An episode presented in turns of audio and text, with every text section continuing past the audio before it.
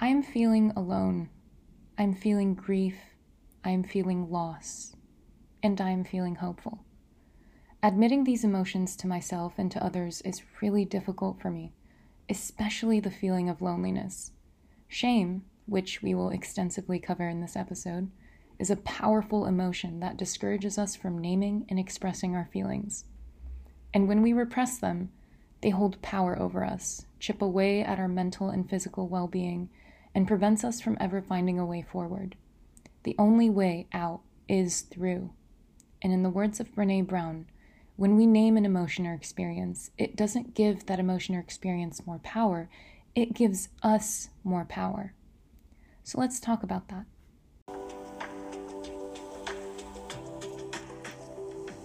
Hello, beautiful people. I am Rania Salah, and this is my podcast, Ish Matters. Here, we talk about things that matter everything ranging from psychology to politics, self development, and difficult conversations. We are relaxed, unedited, and unrehearsed, but it is through discomfort that we learn and grow. So get comfortable. We might get a little uncomfortable.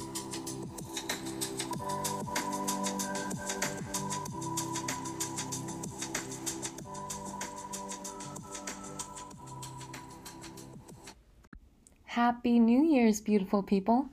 It's an exciting time, or a combination of stress and excitement, but uh, I'm actually really excited because I started this podcast about two years ago, so this is our two year anniversary. Um, so happy two year anniversary to all my Ish Matters peeps. If you've stuck around this long, thank you so much. And I promise I am going to be doing better this time around um, about publishing episodes and uh, starting the Instagram. And if you haven't gone to my Instagram, it's at Ish Matters. I'll link it down below in the description so you can get some of the highlights and the quotes and some updates on the episodes. And so, with that, let's start it off. Um, I spent my New Year's with my dear sister, and it was everything I would want a New Year's celebration to be. We ate really good food and we talked about our feelings and she is so emotionally intelligent and i'd like to think i am too but she blows me out of the water. And because of that um, we're really comfortable or rather we've done the work to be really comfortable about looking inward and recognizing what we're feeling and then communicating that and being vulnerable with each other. And in those moments of vulnerability we we really have these like beautiful and genuine moments of connection and it's so good and healing to feel connected and seen and heard and related to. Or if not related to, just not judged for what you're feeling and kind of understood with compassion and with curiosity from the other person. And that kind of really solidified some of the New Year goals I would want to set out for myself. And yes, I have career goals and health goals, and those are all good and dandy, but I wanted to add some new girl goals to this um, this year this year's list, I suppose, and those surrounded finding community and making meaningful connections, and again living mindfully. And this is the second episode of the mindfulness series. So, we're going to be talking about some of the best practices and how to achieve them tangibly. What are the steps and why we should care about these things. So, I hope you're excited because I am. And First, we're going to start by identifying what barriers and challenges stand in our way to achieving some of these goals of living mindfully and making meaningful connections. And the objective is to illuminate which areas pose challenges, what resources we already have to achieve the goal, and which we need to acquire to achieve the goal, what external and internal barriers exist for individuals that can be what do I need to work on within myself and what things exist as barriers outside of me and outside of my control, like other people's feelings, your environment, your work schedule, your boss. And so, I hope with this episode, where we delve deeper in how we're going to approach these goals, you can add some of these goals to your list. And my objective, just to be super clear, is to highlight the importance of emotion discernment, communication, language, and as always, connection. Um, and why do I want to convince you to care about these things? Well, because of the many episodes of science I have provided, uh, connection is the secret to a healthy and happy life. And as a human, as a public health person and as a passionate person. I care that people around me are living to their fullest potential and are living happily and in good health and with a good quality of life. So, let me help you, please. Um, not like in a savior complex way. That sounded really savior complex. Nope. Um, allow me to take you along on the journey that I am going on myself because I am still young and learning. And so we can grow together. So, not a savior complex. I'm on the same boat, guys. Always, always on the same boat. and I wanted to start with kind of the barriers. And I think you only really know the value of something once you lack it. And when you feel like you are lacking something, you recognize how important it was. And for a long time, I found that it was very difficult for me to sit with myself and allow myself to process my feelings. And this, of course, caught up with me in many ways. I was always seeking distraction. I was always fatigued, but had insomnia. I turned to unhealthy coping mechanisms. For a long time, I didn't have the language or the ability to tell people what I was feeling. I'd always been really good at articulating what's going on with me, but only after I figured it out. But when I didn't even let myself discern what was going on, it was too difficult. Because it was too difficult or too much or too scary, I couldn't communicate it. And this showed up in many ways. It showed up as an eating disorder, as lashing out it showed up as isolation, as pushing people away. It showed up in my body as ill health. And I felt lethargic. I had digestive issues, hormonal imbalances. I had autoimmune issues, and I was susceptible to illness, addiction, and very serious depression. And I felt stuck. Like I felt like I would never be normal.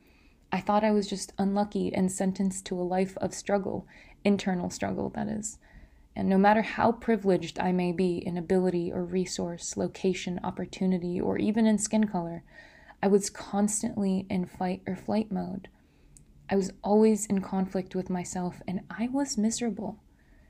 And a lot of you know that not long ago, I posted a poem about suicidality and I took it down, but I am being open um, and I am being vulnerable in the name of destigmatizing this subject. And I think that the times where I was really hopeless, where I felt like no one could possibly understand my experience, I would try to yell and, and try to muster up the words, but oftentimes it was too late because I had already reached some kind of breaking point. In those moments um, that I finally blew up because of my suppressed emotions, those moments were really scary. And in those moments, I questioned whether it's worth being here. And in those moments, I felt like giving up. And I think the reason I got to those points was because I was I was really hopeless about being able to communicate and being understood. And I was repressing some really difficult emotions. And I think that when I reflect on this, I find two reasons why I was doing that. Number one is I didn't want to confront the fact that I was feeling them because it was too difficult for me to admit to myself. And number two I felt a deep shame about some of these emotions, namely loneliness. And there's a huge stigma surrounding that emotion. When we often associate loneliness with being a loser, outsider, unlikable, we think that something must be wrong with us. We think that we are flawed. Everyone seems to be likable enough to have a solid group of people, but I just suck.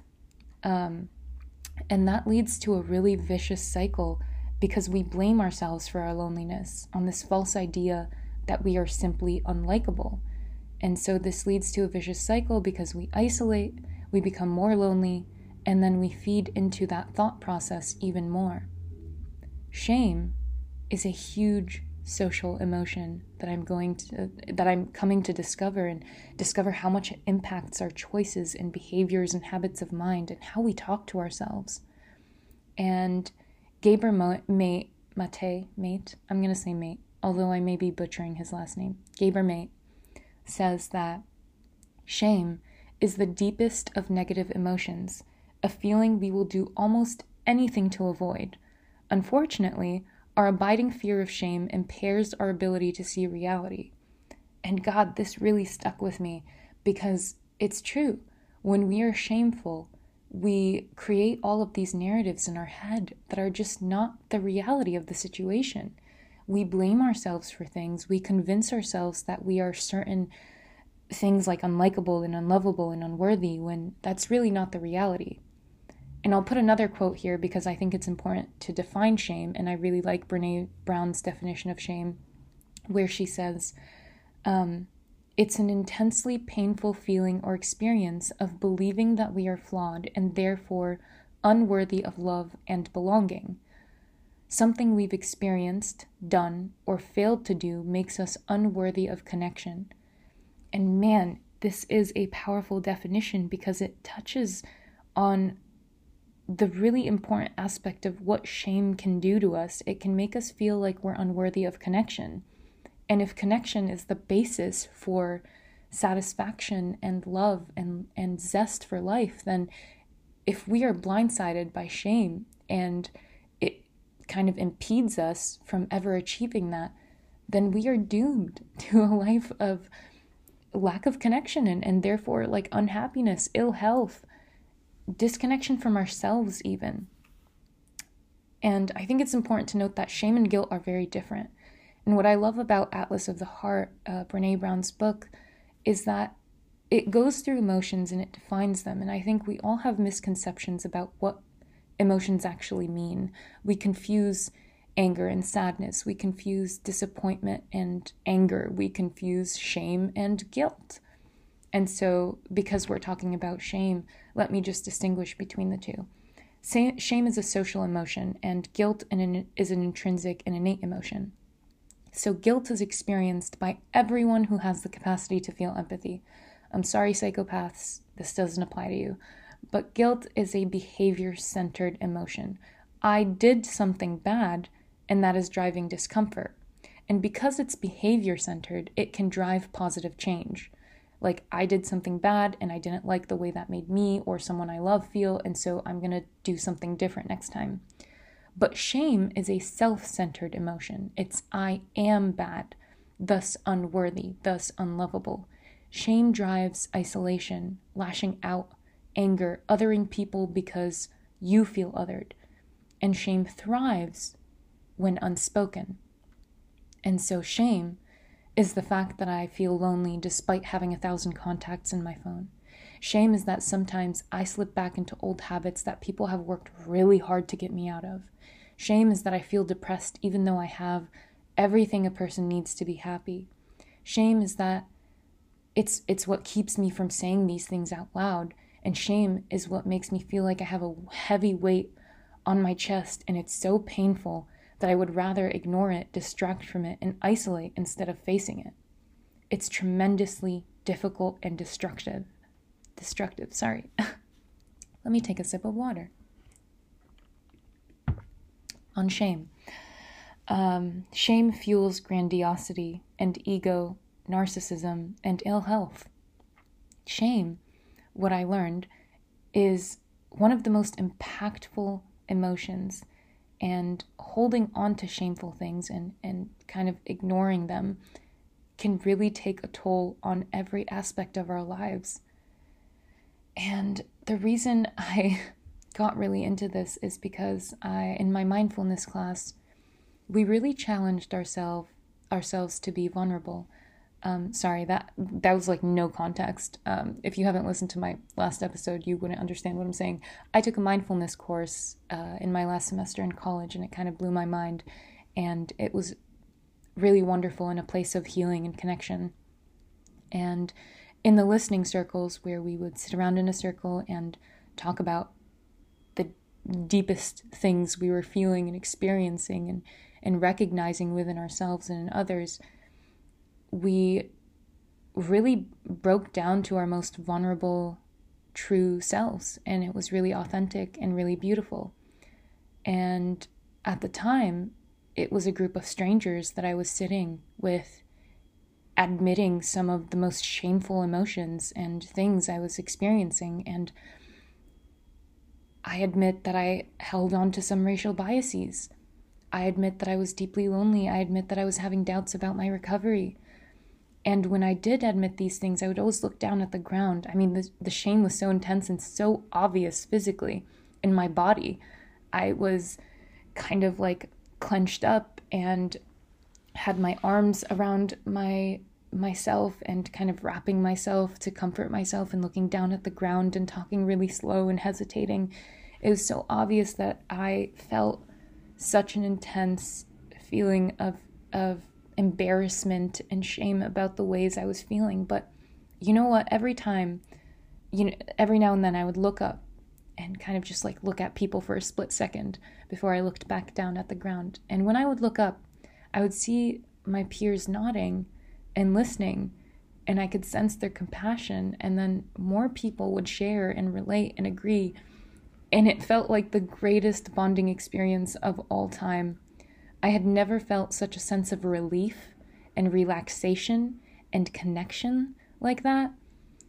I was just so grateful to be in that circle, and I, I left class feeling a hundred times lighter. Like I was smiling and energized and hungry and connected with myself and connected to others and felt hopeful and driven. And it inspired me to do it more, to use the superpower that is language to heal myself and heal others. And by heal others, I mean really just allowing them to find healing within themselves, to kind of heal themselves. And really, what that looked like is just listening, extending that same compassionate and curious listening to them the way they extended it to me. And when I started doing that more, I found that if I communicate how I feel, seek connection, communicate my limits and boundaries so that I'm not living in constant discomfort. If I learn how to say no, if I learn how to say, I need help, I need time, I feel disconnected, I feel scared, I feel nostalgic, angry, frustrated, disappointed, I become so much more free and hopeful that life could be what I want it to be. Things could be different. But I had to listen to how I was feeling and that was hard. Confronting emotions that I had buried so deep because of shame or fear, that was extremely difficult. Confronting the ways I was wronged, the ways I had wronged myself, and the ways I had wronged others, that was so difficult and so scary. And then communicating that to others, well, that's a whole other challenge but I did. I did it. I tried it. And sometimes I was disappointed, and that was okay. Sometimes people's reactions weren't what I wanted them to be or expected them to be, but sometimes I was heard and I was offered immense compassion and kindness. And I'm really, I'm, I'm just gonna, I can't help it. I'm gonna quickly shout out Juana. Um, I came across um, I crossed paths with this beautiful human and soul, and the way she listens is healing. I mean, I could say literally anything and look up at her, and she would be nodding compassionately, listening intently. I could just feel it. I could feel like I'm seen and heard. And I leave every conversation feeling a hundred times happier and more hopeful. And that's literally just because she allowed me to use my language to express my feelings without feeling judged or without feeling like I'm a problem that needed to be fixed or without feeling like I'm uh, being too sensitive or too, um, too, I don't know, what's another word for sensitive?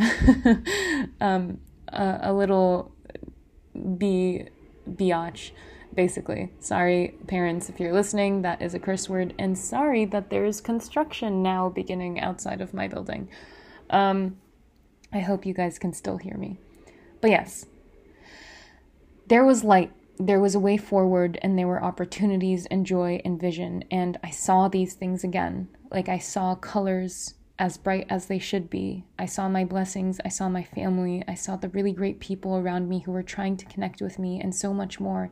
And I began to see these things right when I began to communicate how I felt. And it kind of opened up my eyes and opened up my world and opened up my heart. And emotions are meant to guide us, and they do. In fact, they take the driver's seat when it comes to informing decisions. Not thought, emotions. Emotions are at the front seat, and thoughts and behaviors kind of just follow. And language, well, that's our superpower. And in the words of Brene Brown, language is our portal to meaning making, connection, healing, learning, and self awareness. Having access to the right words can open up entire universes. When we don't have the language to talk about what we are experiencing, our ability to make sense of what's happening and share it with others is severely limited. Without accurate language, we struggle to get the help we need. We don't always regulate or manage our emotions and experiences in a way that allows us to move through them productively. And our self awareness is diminished. Language shows us that naming an experience doesn't give that experience more power, it gives us the power of understanding and meaning. And so, language really, what it does is it allows us to one, be able to discern and identify what's going on with us, be able to make sense of it, and then be able to communicate it, whether it be to ourselves or to others. And in that communication, we can find a way forward. And the more specific your language is, the more likely you are to find an effective and productive way forward, to find an action. And so if you're saying, um, I'm just angry, you don't really have an action to mitigate that. But if you're saying, I feel disappointed because I had an expectation that you were going to do XYZ and then you didn't. And so now I'm feeling frustration and disappointment. And that disappointment is rooted in a feeling of like you don't respect me or my needs or my time. There are so many emotions under emotions, and there are so many emotions about emotions. We call the study meta emotions. Um, but if you really, really be specific about what language you're using to define what you're feeling and experiencing, you could find the right action to move forward. And so, when you are feeling disappointed, you have to look back at your expectations and be like, okay, what expectations did I have? Why did I have them? Were they communicated? You know, in a relationship, sometimes we have expectations that people are going to meet our needs and then we're disappointed when they don't. But what if we never communicated those expectations in the first place? Is my feeling of disappointment then fair? Is it fair to the other person that I'm angry at them and disappointed in them when I really didn't tell them what I wanted or expected? And so that kind of gives us a way forward, a way, um, kind of like a, a manual on how to approach our emotions.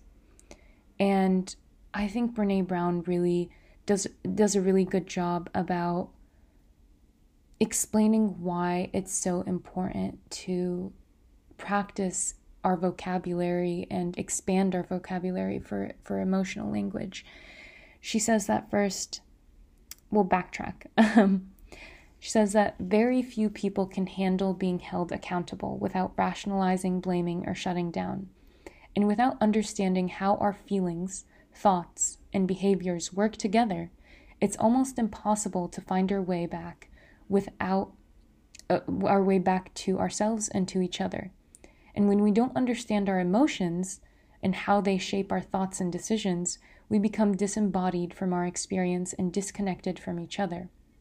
And so it's important to one, understand how our, emotions are showing up in our body and why. And this is kind of like the biology of emotions.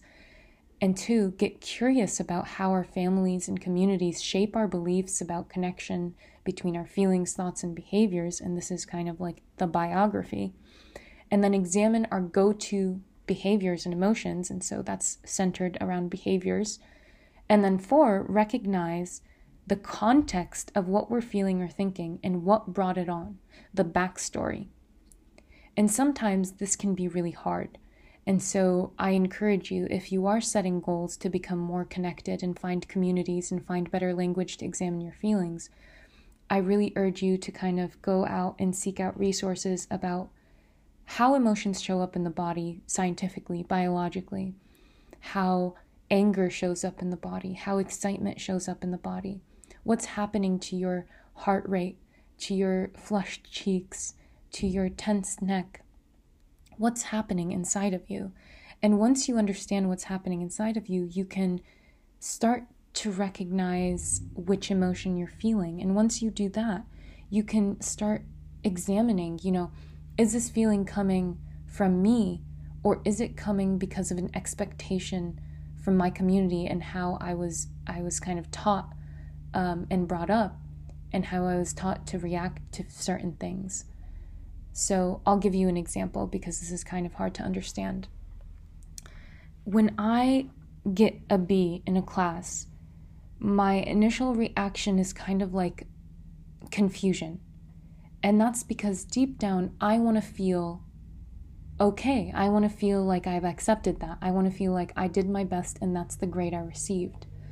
But that's conflicting with an emotion of shame and disappointment and fear because I was socialized to believe that if I get a B, I'm a failure. I'm only allowed to be a straight A student. I'm only allowed to be top of my class. I had no excuse to fail, even though it's not failure, but it's a failure in my books. Um, and that's because I was socialized to feel that way.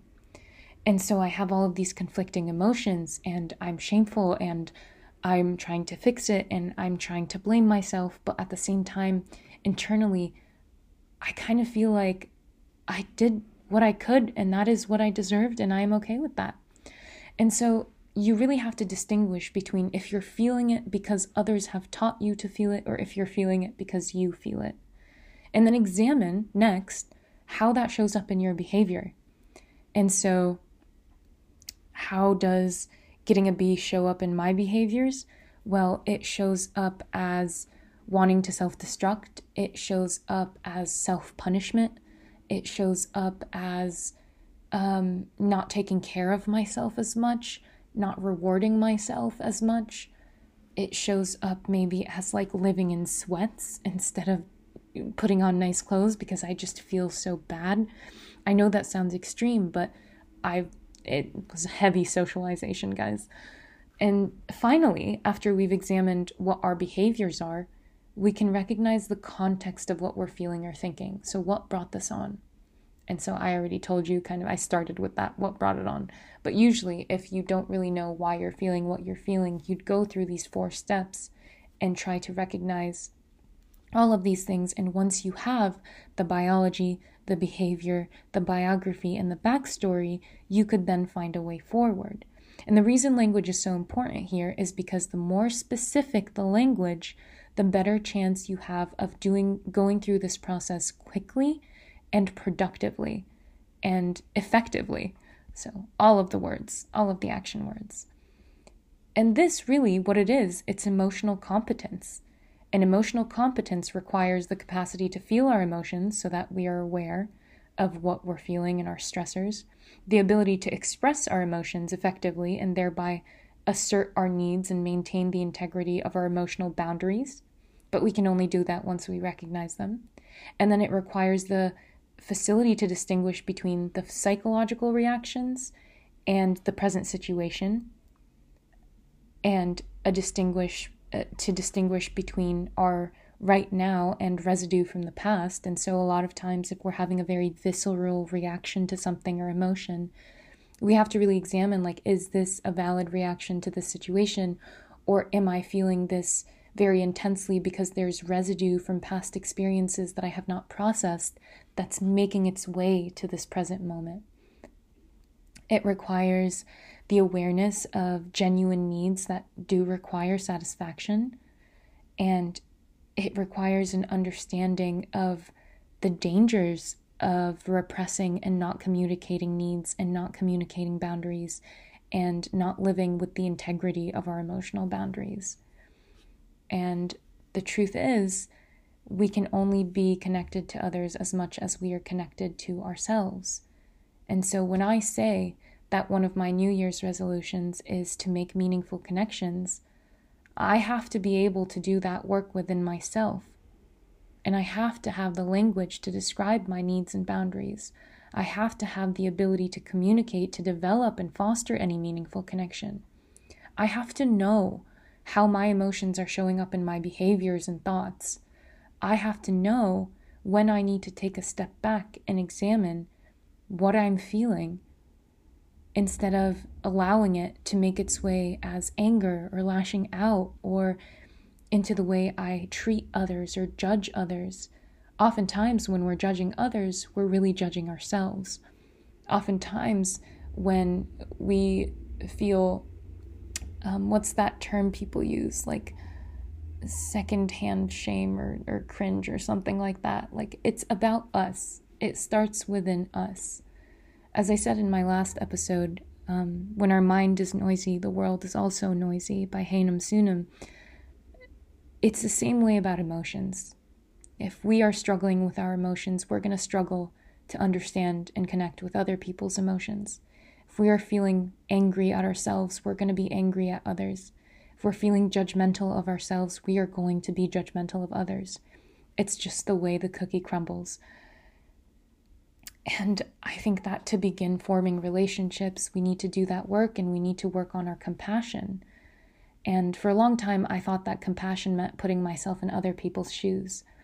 But when I read Brene Brown's book, I, I found that compassion isn't putting ourselves in other people's shoes. It's trying to understand their situation, how they feel in their own shoes, and trying to provide comfort and alleviate their suffering, whether that be a solution or just presence or an alternative perspective or just silence, being there with them.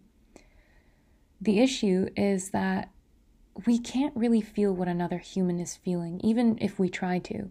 We can understand we can try to understand, but we all have different hermeneutic horizons, which means that our individual and unique experiences are layered to influence how we perceive life, and thus how we think about and feel about things.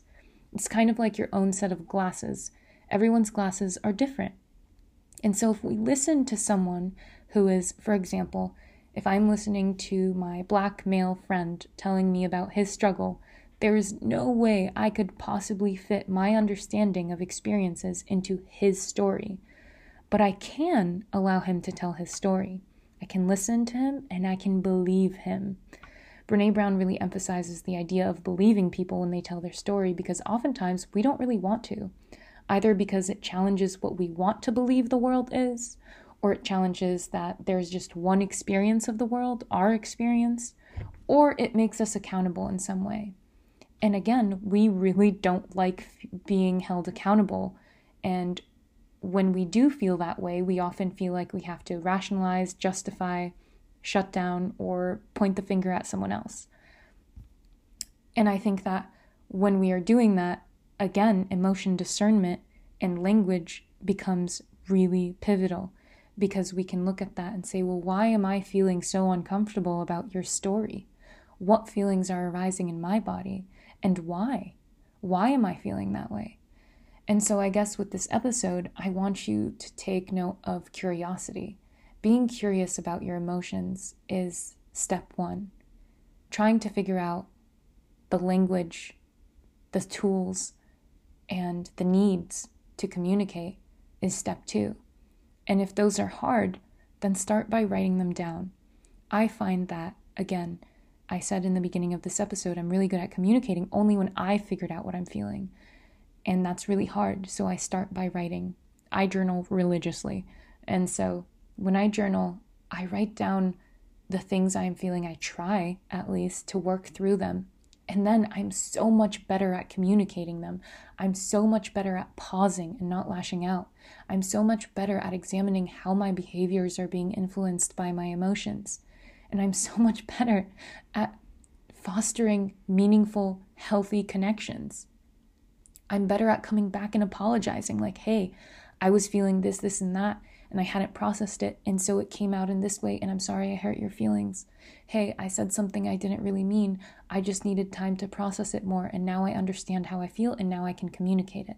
Hey, I feel like I've been disconnected from you because I was feeling X, Y, and Z, and I just didn't recognize it. But now that I do, here are my needs. Here's how I can feel more connected to you.